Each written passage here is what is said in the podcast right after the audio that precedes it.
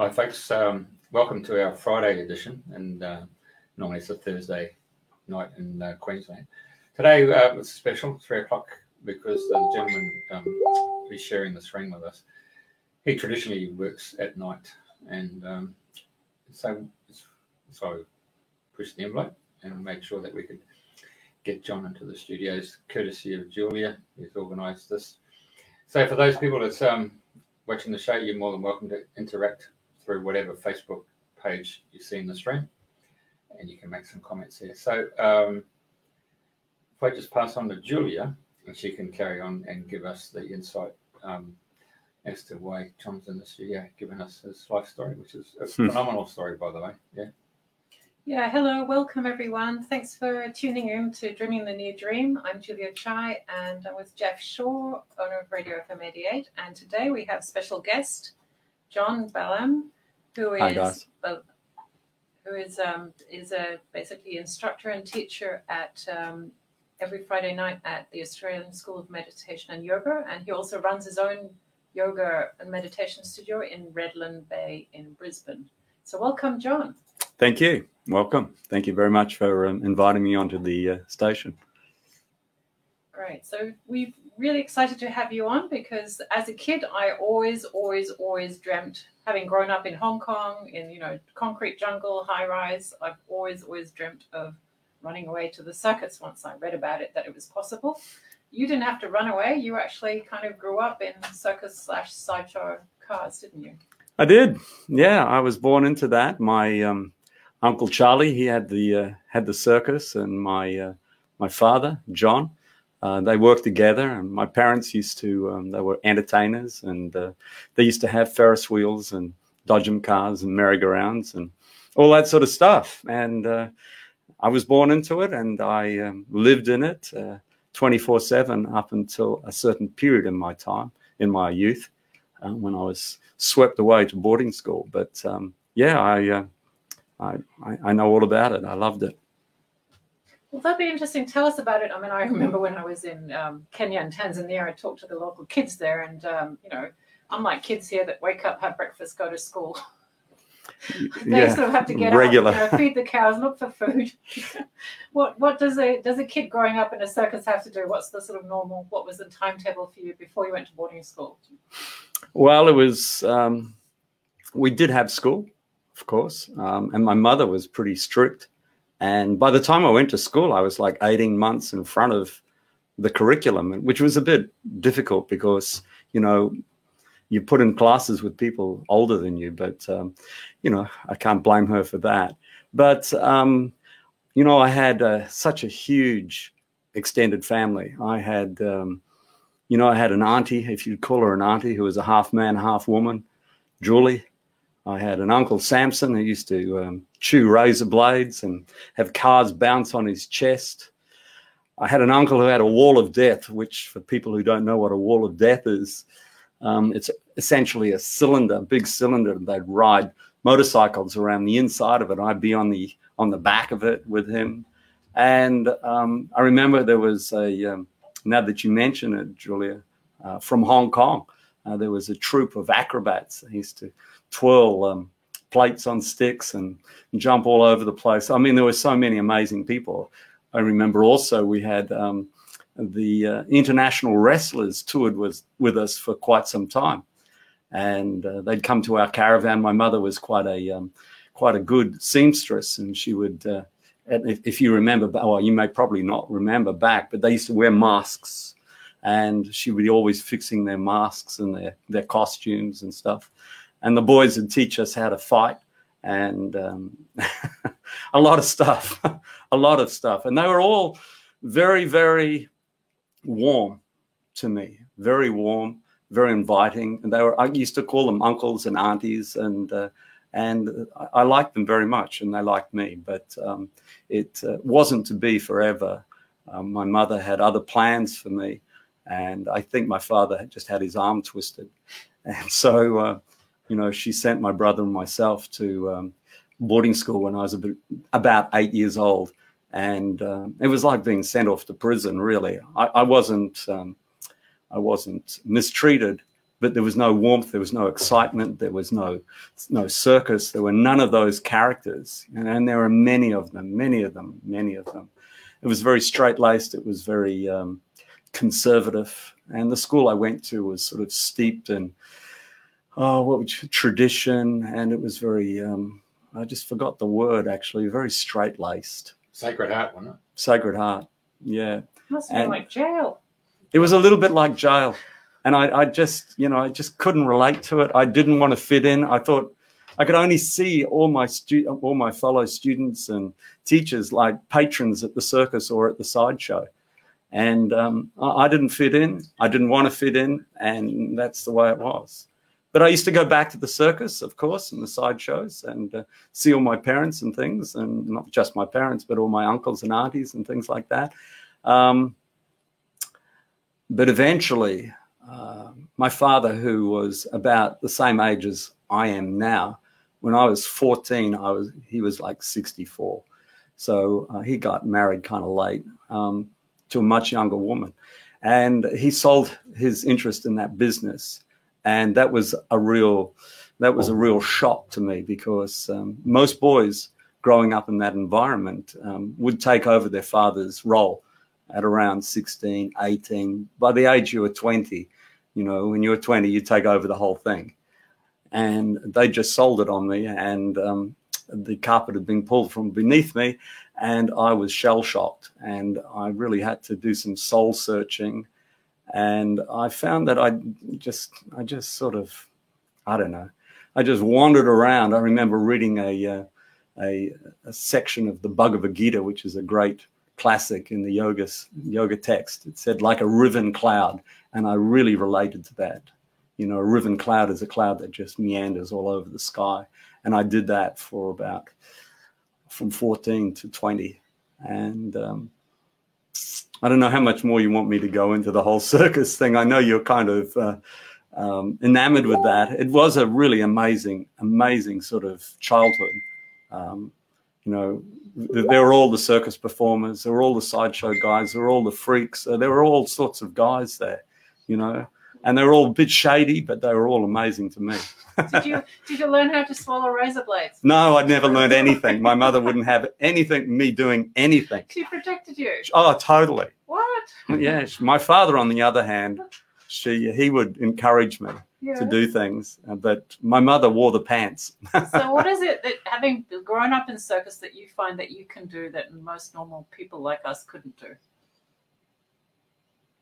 Mm, interesting question because I wasn't a performer in the circus. So, if that's the angle of your question, but it does give you a, a, a sort of insight into people's character. You get to, you know, you, you get to interact with a lot of people, right? And you get to sort of sell them things when you're, you know, you're on the other side of the counter, so to speak. Even though I wasn't a performer, we used to, you know, we used to do all the spruiking and things like that, even as children, because as a child, if you spruiked, people never seen children spruiking. Maybe you don't even know what spruiking is, but you get a loudspeaker and you talk into it and encourage people to, you know, come and buy something or come and enter into a particular admission.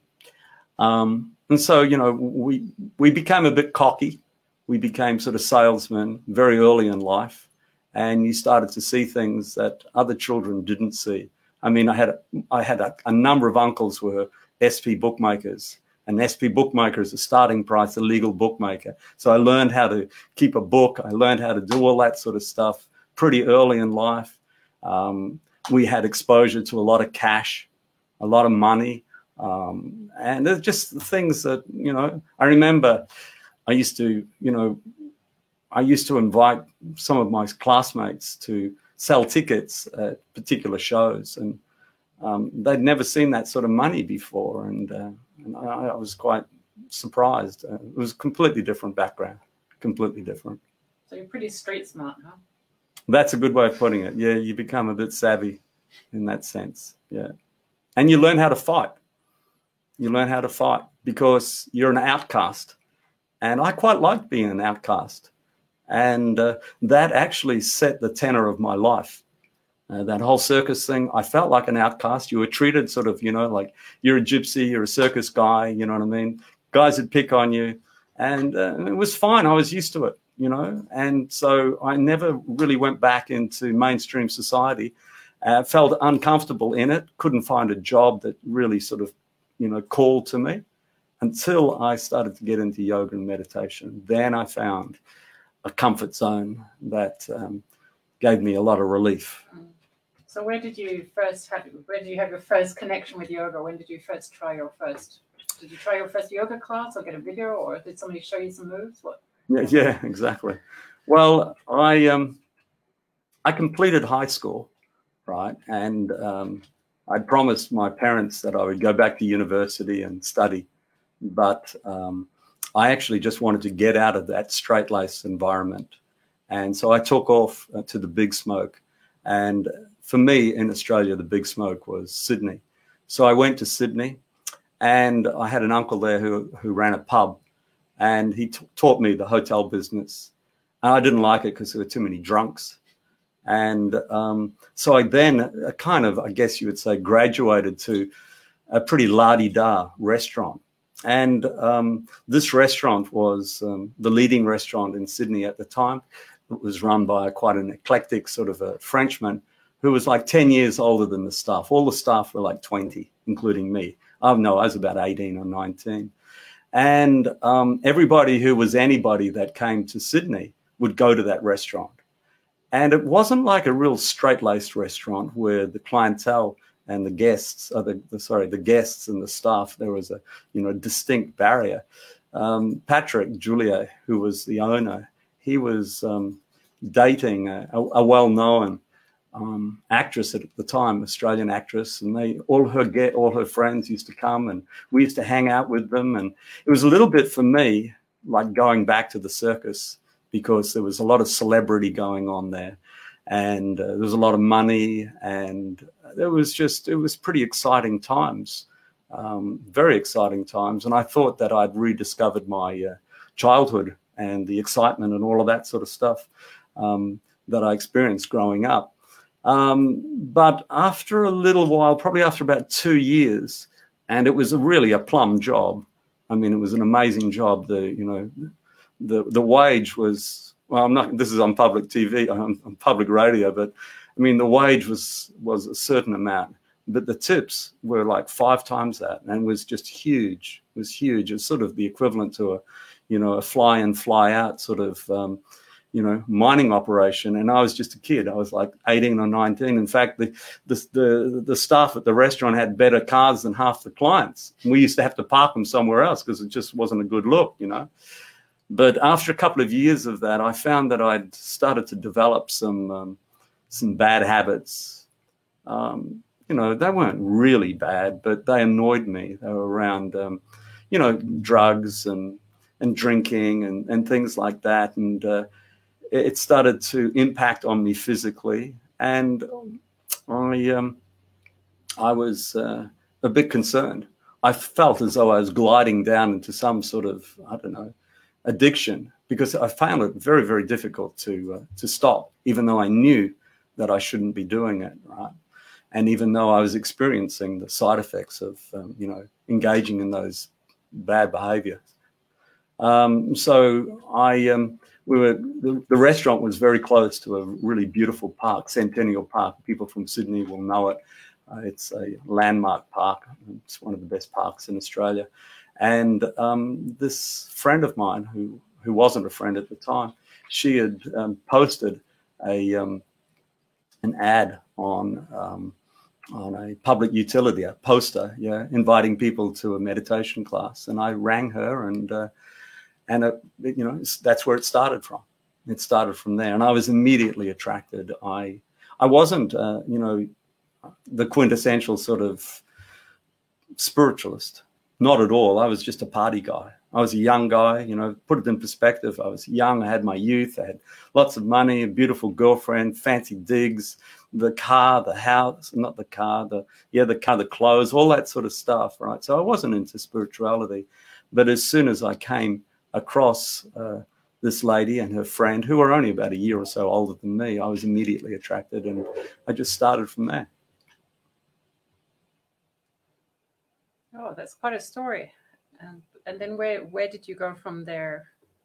From the rest running. Uh, Well, involved in the restaurant. So I turned my back on a huge paying job immediately within two weeks and started working in a, a very modest uh, job and you know working in a health food store and it suited me fine you know because I'd found I'd found something through my meditation practices even though it was I was just a novice I'd found something that um, had given me a hold on my mind and within a very short period of time those bad habits that were plaguing my lifestyle and my mind and me in general started to dry up. Just like, you know, you experience maybe, you know, uh, you have a cut or some infection and it scabs over and eventually dries out and sort of sloths off.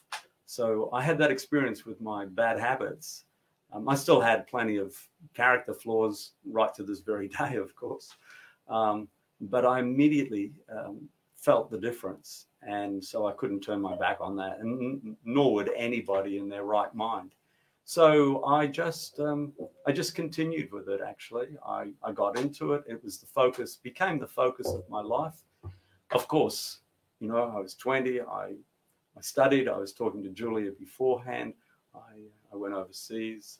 Um, I of course took the practices with me, and uh, always sort of tried to find people of a similar mindset in the areas that I ended up going to uh, so that I could practice with those people. And I was lucky.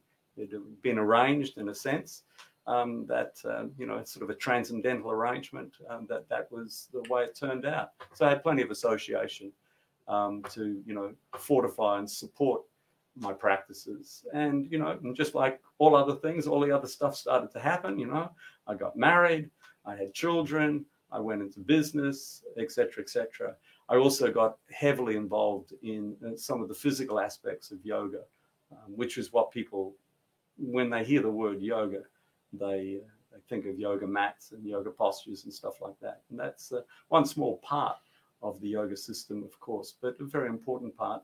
And I got right into that. And I, I guess I could have made a living at it, but I felt. Um, well, I felt one, I if you wanted to really make a living at it, you had to be a rock star. I wasn't a rock star at uh, Hatha Yoga, um, and really, I had a, a, a, business. I had a business sort of background in my childhood, and so I pursued business. And I was a, I had a soap factory for 15 years and uh, retail shops uh, in and around Brisbane, you know, and uh, that type of thing. Um, so I did all the normal stuff that people do, and you know, from a regular perspective, you, you just look like a normal guy, and you are. I don't feel like I'm anything else, but um, I had this practice and this wisdom that I uh, started to cultivate and build upon over a very long time, and it has stood me in incredibly good stead in terms of my happiness and my fulfillment and. Uh, and I think slowly my character is starting to adjust as well.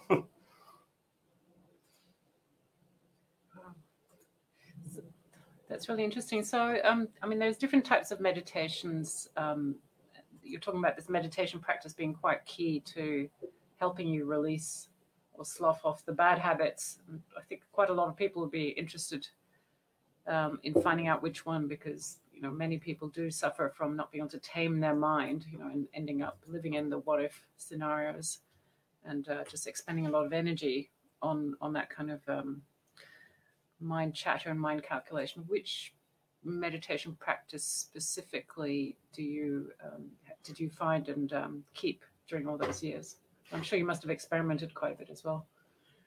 I, I, I did a little bit, um, not too much. I'd um, these girls that I met through my first meditation class, right, introduced me to the practice of mantra meditation. And um, up to that point, I'd done I'd done some, you know, I'd done some uh, some breath work, uh, which was very good, and I still do that. You know what I mean? I still do that. But uh, key to my um, to my practice is the practice of mantra meditation. And uh, and you were saying, um, you know, about the mind. Of course, all bad habits stem from the mind. You know, there is not an action taken on the planet that doesn't first sort of evolve initially in the mind. So, you know, the bridling of the mind, the conditioning, the, the I should say, the disciplining of the mind is something that the yoga system is essentially unparalleled in, as far as I know. You know, there may be other areas, uh, other disciplines that uh, can do something similar, but as far as my experience is, it's you know, it's unmatched. And um, the practice of mantra meditation is uh, really is really you know gaining momentum. I mean, it's more than gaining momentum; it is already a worldwide phenomenon. Of course, when I started like 50 years ago, it wasn't anything like that. You know, you're a bit a bit of a I don't know. My dad used to say you're a bit of a crank, and uh, but he could see that his son was actually acting in a very responsible manner, right? In a very responsible manner. I, you know, my I didn't drink, I didn't smoke. I was, you know, I was, you know, I was a good boy, and he kind of appreciated that. He liked that, you know? and um, so the practice of mantra meditation. I mean, you can meditate on many things, as you said. There are many forms of meditation, right? But the practice of mantra meditation for me, it, I mean, in order to answer this question comprehensively, um, there needs a little bit, a little bit of background. I mean, guests and perhaps even yourselves, um, Jeff and Julia, you, you supposedly see me in inverted commas, but really what you're seeing is simply a veneer. And or let's put it this way you know what a hand puppet is right? A hand puppet of course is being animated by the fingers and the hand inside the hand puppet right? What you're seeing this physicality right is actually just a puppet and the moving energy the animating principle within is actually the life force and of course in the yoga system there are, and in english there are many different words for this right the life force, the chi, the prana, uh, the living being, the spirit soul. But in the yoga system, there is one word that is used that um, they use. Uh, it's a technical word. It's called atma. It means the self. Right. So there is a great recognition within the yoga system, regardless of what school of yoga you come to.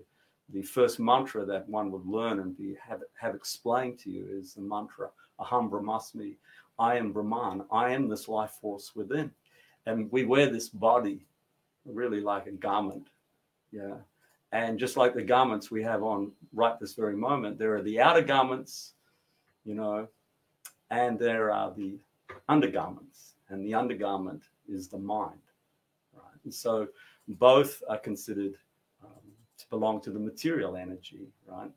uh, one grosser than the other, i.e., arms and legs and noses and stuff like that. And the mind is much more subtle, right? So it was explained to me in my very first class that, um, you know, I remember they used this amazing analogy that still reverberates with me. It's like taking a bird, you know, have a bird in a cage, right? And let's say you don't really know much about birds, right? Let's just let's just pretend, right? that we're pretty ignorant around this. And you know, you bring the bird home, and the bird's in the cage, and the cage is looking pretty cool. And inside the cage, there's a swing and a mirror and all the bird toys. You know, the the thing you run up the up to the mirror on, little step ladder thing, right? And after a few days, the um, you notice that the bird's not looking so so good. It's not singing so sweetly as it, you know, when you got the bird from the shop or something like that. And um, and then a friend comes over and says, you know, have you fed the bird? Mm. Oh, I didn't know you had to feed the bird. Oh, you dumb, dumb, dumb, dumb. What do you mean you didn't know you had to feed the bird? I didn't know how to feed the bird. And so the analogy is here, right? You know, we are constantly, you know, shining and polishing the cage, which is the physical body. I mean, you pick up any magazine, you read anything, you know, any magazine, especially, there are always articles on how to feed the body, exercise the body, cleanse the body, dress the body, etc., etc. And there are always articles on, you know, on what to do for your mind and various tips and tricks on how to, you know, manage your psychology. And that's fine. And it's all good but very, very rarely, unless you really sort of dig deep, ferret out, and search for it, will you find anything on how to actually maintain the bird, meaning the Atma, meaning actually me. Right, me. And so when I reflected on my condition when I first met my two friends, um, I was essentially a starving individual. I'd never done anything for for the soul, for me. Yes, I'd polished the cage and I'd buffed up the mind, yeah, and um, but I'd never done anything for me. And so the the mantras, right? Mantras Man means mind, tra means to draw away. Mantra is not like the sort of the mantras you hear when we have uh, federal state elections, and those mantras are vote, vote, vote, gimme, gimme, gimme, etc., etc. Right. So the word mantra doesn't necessarily mean just the repetition of one particular word, although that's what it's become to, you know, that's what it, the meaning has sort of evolved into. Um, but if you start to look into the real spiritual aspect of it, a mantra is a, a transcendental sound vibration. It actually comes from another dimension, right? And um, it is spiritual in nature, as the soul, the life force, the Atma, is also spiritual. And so it can speak to the living being, can nourish the living being, it can protect and nurture uh, the living being. And so that's how I discovered the uh, effectiveness of it. And um, of course, it just doesn't stop there. You know, so you, you you've sort of moved on from your bad habits, but then you know you start to see other things that you would like to uh, to work on, and so I continually work on it. And of course, it's a it's a, a work in progress, as they say. Do you think your voice has changed over time with all that sort of sound work, sound healing that's happening through the mantras? You bring more and more of your I, am not, I'm not sure. I, I, guess my body has changed. Your body has changed in what yes. way? Well, it's aged. it might be. Uh, yeah, sorry. No, but you said, you said, you, were, you said you were sickly to start off with. Oh, you well, pretty well, fit. Yeah, Look, yeah. you, you uh, what you can do all these. these uh, yeah, well, I'm pretty fit because I, I practice yoga. But you know, Julie, you ask a, an, an incredibly important question there. You know, it was pointed out to me um, and I'm sure I don't know why this knowledge didn't make the front page of, of the Time magazine.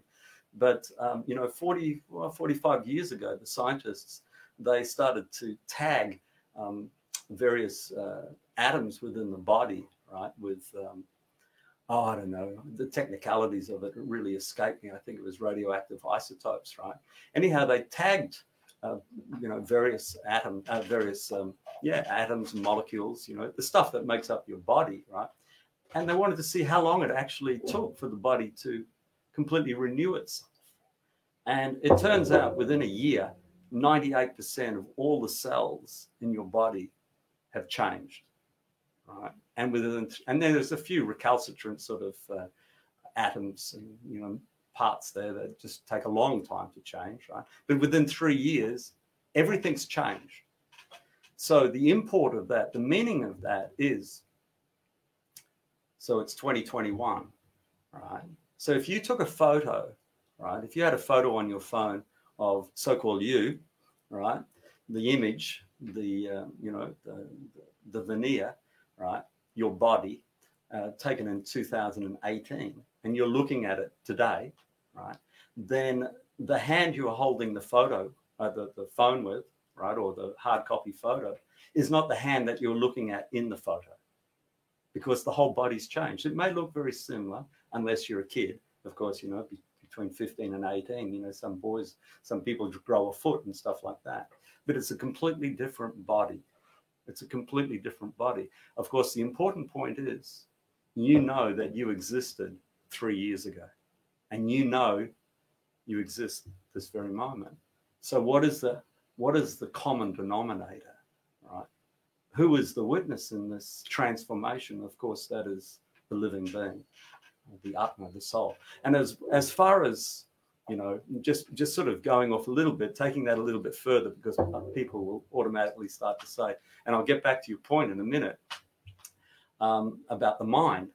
Well, the mind is always changing I mean, you know, I thought today I just wear a t-shirt. Then I change my mind and I put on a shirt. I hardly ever wear shirts. And what a t-shirt do, you know what I mean?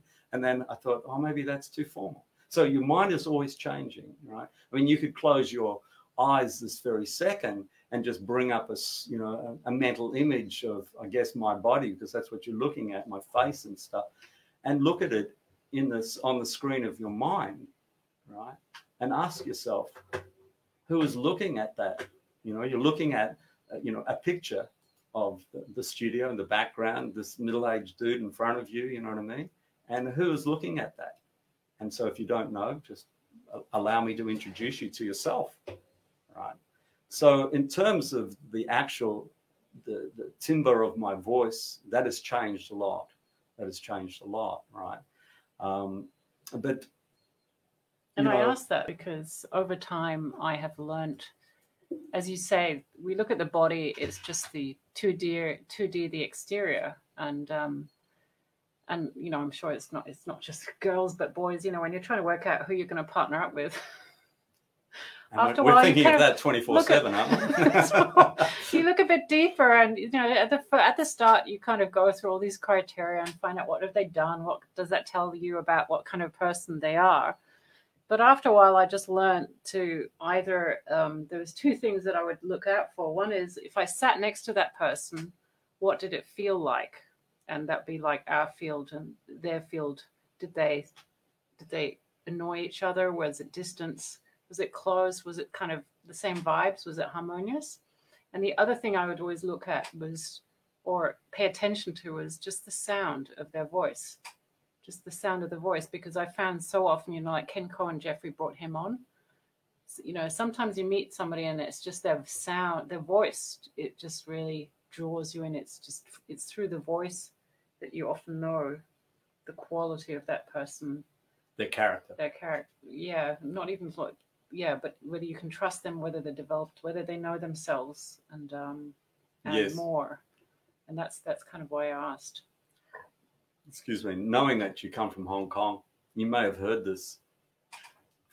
You're talking about boys and girls so to speak. I, I remember when i was when i first went to taiwan um, because you know I lived there for about a year and a half.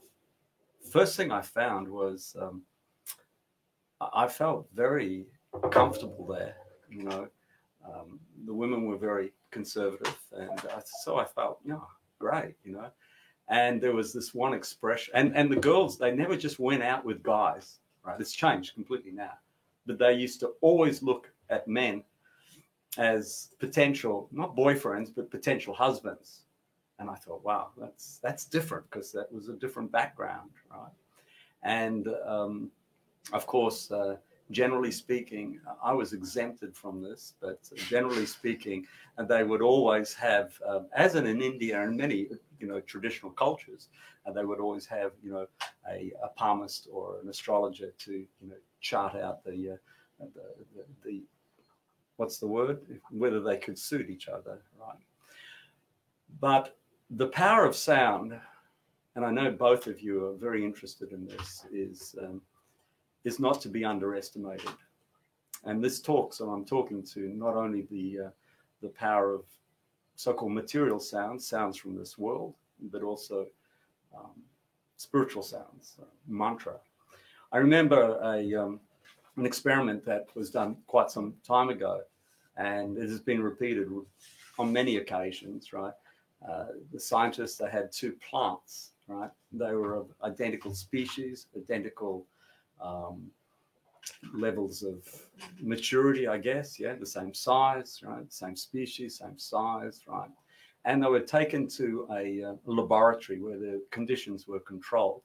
And, you know, plant A, it went off to the left, and uh, it was given a certain amount of water, certain amount of sunshine, uh, a certain amount of nutrient.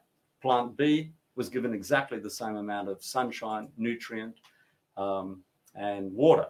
The only difference was plant A, right, was exposed to, you know, classical music, Brahms, lullabies, Chopin, and all of this sort of stuff, right? And the other plant was exposed to sort of heavy metal, you know.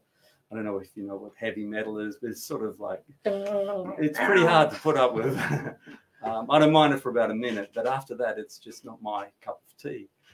And and then they fast forwarded about three months, right? And um, and they you know they bought out the plants, and of course I think you know where I'm going with this, but you know plant A was in the pink of its health. It was sort of standing to attention, just like your lawn. You know, after three days of solid rain, it was just looking, you know, so luxuriant and so healthy and just bright and just looked amazing, right? And of course, the other plant, well, not of course, but uh, for me, it wasn't surprising. The other plant kind of looked like heavy metal musicians, like they just had a hard night. They were alive, they were kicking, you know, it just had it had water and sunshine and all the stuff, but kind of looked like, oh man, give me a break, I need some rest. So, you know, the power of sound is very important, and you can pick up a lot about an individual from the sound of their voice. Keith Richards, yeah.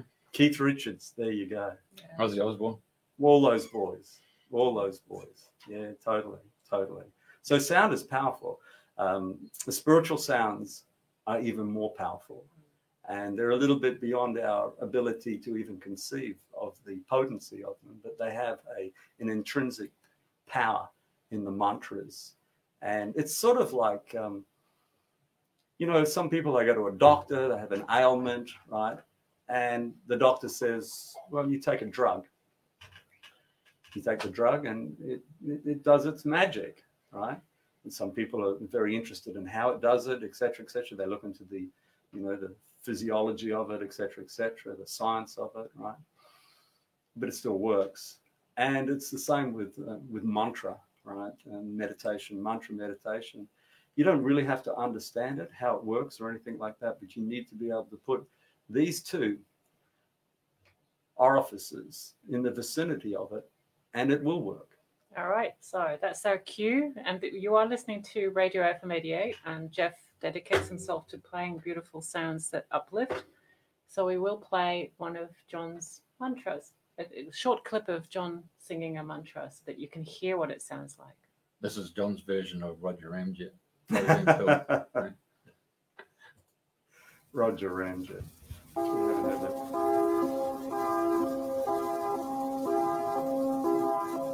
You can hear that? Oh,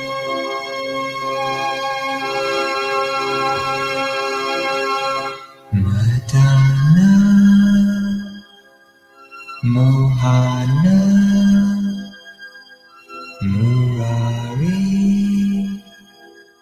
ハリボまたな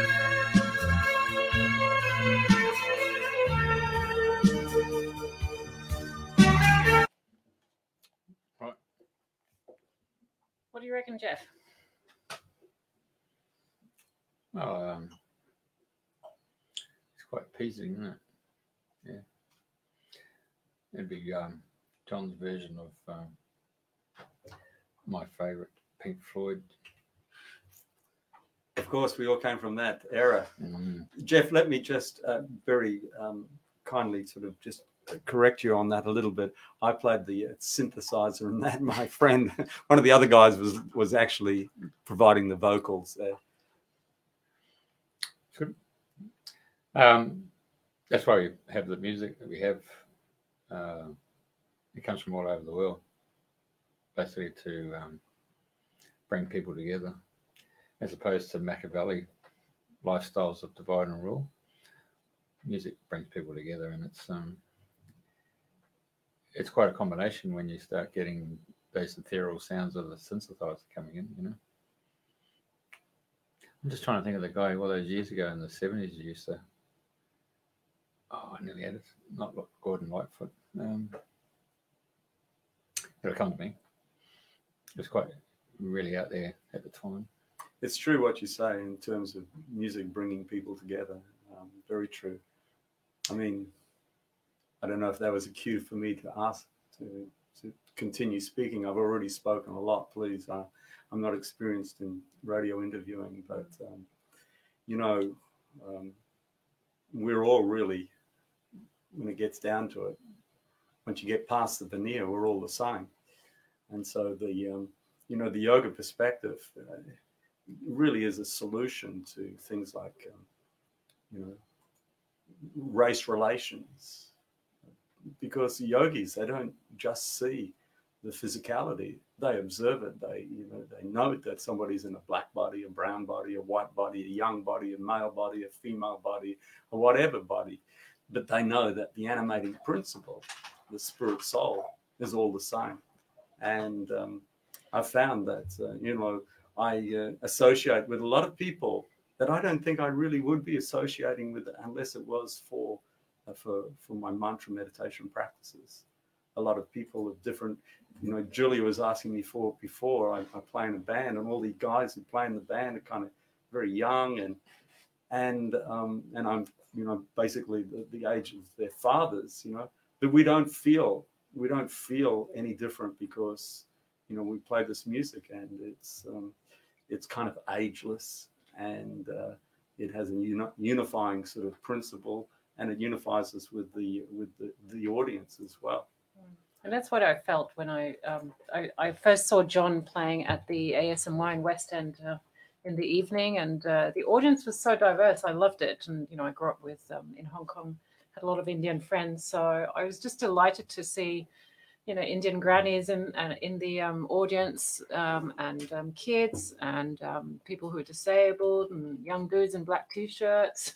yeah that's so it wasn't like everybody was turning up with their hair shaved or yeah in orange robes, you know, which is normally when somebody says come along to right. sing Hare Krishna. That's normally what you expect. But um, I think the ASMY was, you know, it was air conditioned.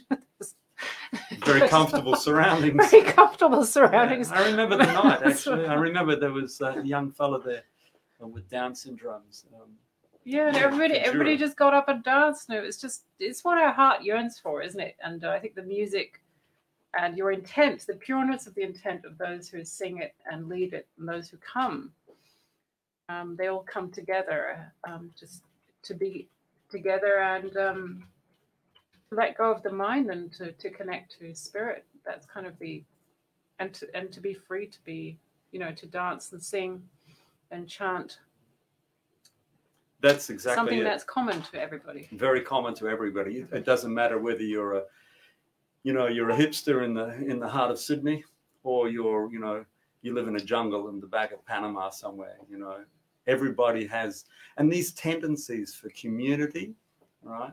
And you said the words exactly. You know, it uh, it, it was a yearning of the heart, and everybody has the same yearning. We all yearn, you know, for for love, uh, want to be loved, to be loved. We have a yearning for, you know, for shelter, friendship, etc., etc. And all of this is stemming from the soul, from the Atma. It doesn't come from your mind. It doesn't come from your body, right? The mind and the body do have their own, they have their own dictates, right? But all of these, you know, this all of this important stuff in life is coming from the heart, right? And I don't mean the left ventricle. I mean the heart of your hearts, right? The living, the living being. And so, you know, the mantra experience, um, particularly kirtan, kirtan for the for the audience, right? Mantra meditation can be practiced on beads, right? Like mala beads, and Buddhists, and, and many, pretty much all spiritual spiritualists over, you know, since time began, really have used beads, right? That's a personal practice. But uh, kirtan, which is this uh, phenomena that's sweeping throughout the world, right, is practice. It's a group mantra meditation practice uh, done to music of all sorts. It can be all sorts of music, you know, it can be very meditative music or it can be kind of raucous dance sort of music uh, done with electric guitars, etc. And it speaks to the heart of everybody that is there. And it does, it is a mind releasing sort of experience because, um, you know, when you're in the depths of mantra meditation, um, you, you know, your mind is not exerting so much control. And your body, well, it's not exerting so much control either. You pop out of that cage for a bit. Exactly. Yes, it's very true. Yeah. But we're encouraging people to pop out of the cage and tr- try the kirtan, which I mean, I actually was lucky. I um, got introduced to it in um, Indonesia and Bali when I was at a yoga past lives retreat, and they they did it on Friday evenings, just like you do, and it was just such a wonderful way to come together once a week and um, connect. Yes. Um, yeah. But then, you know, when I came back here, it was um, I don't, think we chanted Sanskrit that then. Um, I think basically what the what will stop what could stop people is the fear of you know the fact that you're singing words that you don't really know what they mean and um, in, or that you have associations with. And you know, for me, it was it's fine because uh, I had a friend who tra- translated what the Sanskrit meant, so I knew that the intent of what I was singing was not dangerous or you know was not sort of was Yes. you know of a good frequency and vibration Yes. and um, some of it was quite funny because Haribo is like my favorite jelly bears. Oh, yeah, that's right. and then, of course, as a Tai Chi Qigong teacher, we often actually do teach with sound. So, you know, you know, you go ha and r and k.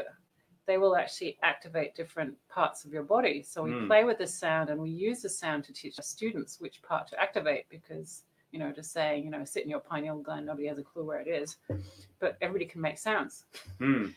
So I was just wondering, leading up to that, to you, John, and you know, you you sing it, you lead it. Sort of how how do you explain to people why you're singing words like Hare Krishna or Hari Haribo, Haribo? Yeah.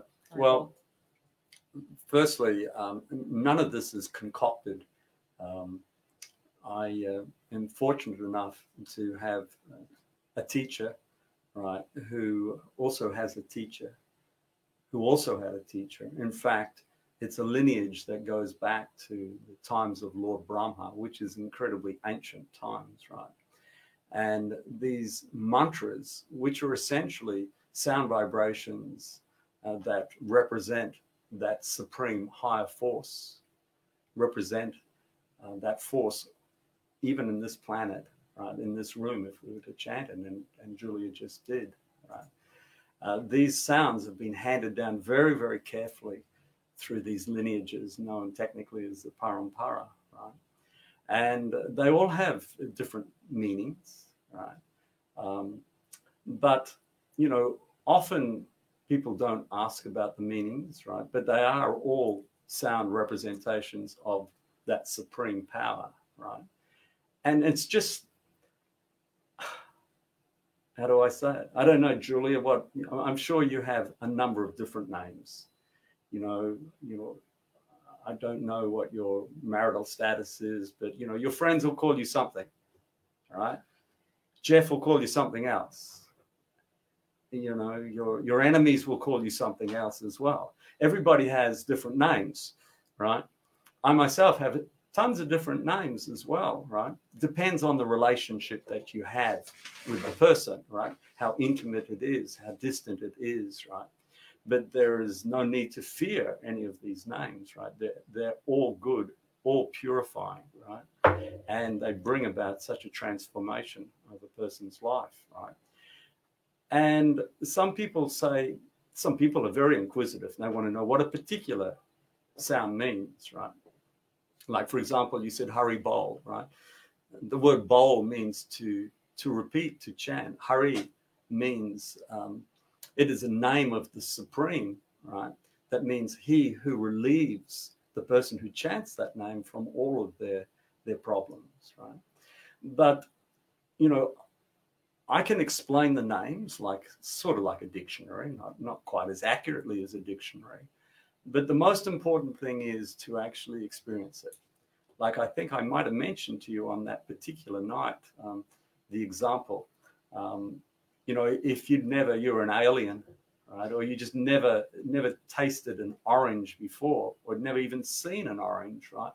And uh, you'd read about it, and and you knew that me, right, uh, that I'd tasted it, and you know, I had one in my hands, and then asked me to explain it, right? So I would go as, as, as well as I could. I'd say, well, it's a, you know, it's a ball, it's you know, spherical, it's orange, it's got skin sort of like your skin with, you know, little pores in it, etc., etc. If you squeeze it, sort of gas comes out of it. It kind of stings your eyes a bit. Okay, cool, radio. Um, and, uh, and then you cut it, right? And you cut it and it's very juicy, very watery. And, you know, the water has a particular sort of, um, sweet sour sort of taste to it. Um, you can get quite technical. You could say oh, it's got ascorbic acid in it and all this. And you could give quite a detailed analysis, explanation. But still, that person is not much better off because they haven't tasted it. It's like trying to explain, mixing up my metaphors here, you know, what love is if you've never experienced it. You know, fortunately, we've all experienced love, especially from our mothers, right? So the mantra and yoga in general uh, is a very experiential pathway. It, unlike, um, you know, say mainstream religiosity, um, not that I have anything against mainstream religiosity, but they tend to be kind of have a bit of a dogma. You know, here is a set of beliefs, right? You learn those, you take those on board, and you know, you, you go through all the, the different rituals, and um, and then there's a payoff. Yeah, and the payoff is whatever you can go to heaven, something like that. Right? Um, but you can't question the dogma, right?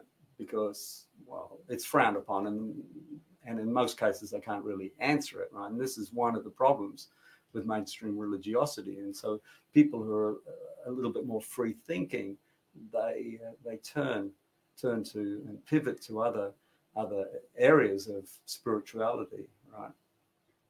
And I've sort of forgotten really what my what my uh, where I was coming from. Hari Bol, Harry. Uh, yeah, so you know the the the names they have they have this um, they have this intrinsic power, right? And, um, and and you experience it. You experience, and I think you experienced it on the night from you know your description. You feel a sense of freedom. You feel you can't even really describe it, you know. You just I experienced it as that boy. I got free from my mind, right? I got free from the dictates of the mind. Why? Because the bird inside the cage all of a sudden became very strong. And it's like, okay. And then the mind, it's there, it's tugging you, go do this, do that, do that. And you can just you just flick it. It's like, I'm strong now. I feel nourished. I'm not strong in that I'm arrogant. I know where my strength is coming from right? And in order to receive that strength, one needs to have a good dose of humility, right? To to continue with it, right? To keep it around, so to speak, right? But you know, it, it just emboldened me, the living being, right? And I, I started to feel confident, and I started to feel, you know, I started to feel full, right, and satisfied, and and that's how I ex- that's how I experienced it. And then after that, then I started to to look into, you know, okay, so that's how it works. That's the, the effect of it. Why does it have that effect? And so I looked into the philosophy mm-hmm. because I'm a bit inquisitive. But you know, children experience kirtan, right, and love it, and you know they can't they can't be expected to understand the philosophy. I mean, it's quite deep and voluminous. You know, there are a lot of books written on the whole thing, but I guess the point I'm trying to make here is is one, it is an experiential pathway, but also uh, there is a huge philosophy underlying the whole pathway and a, a, a, a very well recognized and traceable lineage. So it is, as I said at the beginning of this segment, so to speak, it is not of my imagination. Uh, it is not concocted. It is not man-made. Um, the uh, the information that is being passed down and these mantras that is being passed down with them is part of a, a huge body of knowledge known as the Vedas. And the Vedas, um, uh, they address all sorts of uh, information, you know, from uh, politics and medicine um, through to warfare, and of course, we're interested in the uh, the yoga and uh, and the meditation side of things, right? And of course, they were passed down with with Lord Brahma through this disciplic succession, and it was distributed all throughout the planet. And you know, various cultures, including the Chinese culture, um, you know, they take it, right? They take it and they turn it into their own thing. So you know, like in India, they have Ayurvedic medicine, right? Traditional China, uh, traditional Indian medicine, and of course, they have the same thing in in China, but it's a little bit different. It suits their environment. So, you know, the, the whole um, information, it sort of morphs depending on the time, the place, and the circumstances, right? But the intrinsic um, message in information and wisdom is exactly the same. Thank you, John. So that's um, if uh, dear listeners, if you want to have that experiential experience um, of Kirtan, head down to the Australian School of Meditation and Yoga in West End on a Friday night, and you will be able to chant with John, who is actually also teacher in Redland Yoga Studio and at the ASMY, but there you're known as Jaya Dharma, right? So you want Yes, Jaya Dharma. Jaya that's my- Dharma. That's my yoga name my teacher gave me. So what what does oh he gave it to you? wasn't you didn't pick it yourself because that was going to be my question. what made you? pick No, that none of this is is sort of none of it. We're not any of us are self-appointed. Um, the word dharma is uh, is used a lot in yoga. Uh, it it has many many meanings, um, but just quickly, we're sort of you want to round up the the interview, right? The dharma dharma means righteousness or justice. In India, actually, the word jaya dharma is the the motto, the logo, the motto, yeah, the motto of the Indian justice system. Jaya means um, victory. And uh, so Jaya Dharma can mean, right, where there is justice, there is victory. Right? But there are other meanings as well. But no, I didn't take it myself. I didn't take it on myself. Hey, um, Rick Wakeman was the guy I was thinking of. Well, what's Um, his name, mate? Rick Wakeman, Journey to Ah, the Center of the. Earth. Right. and it, we're talking about music and how it inspires your soul. It also comes back to the intent. And Dr. Tomato, Dr. Mato, with his um, thoughts and aspirations to do with water, showed you the, how the power of intent can affect those around you. So, and I know that in in Wales there, in the valleys there, that all have a big sing song and, and get going, and the Irish do the same. Generally speaking, that type of gathering of of singing is restricted to the Christians doing it at uh, Christmas time. So, you know, if unless you wanted to join a choir, um, singing, which is a really powerful way of filling your body with oxygen, which then imbues your red cells and oxygenates your body.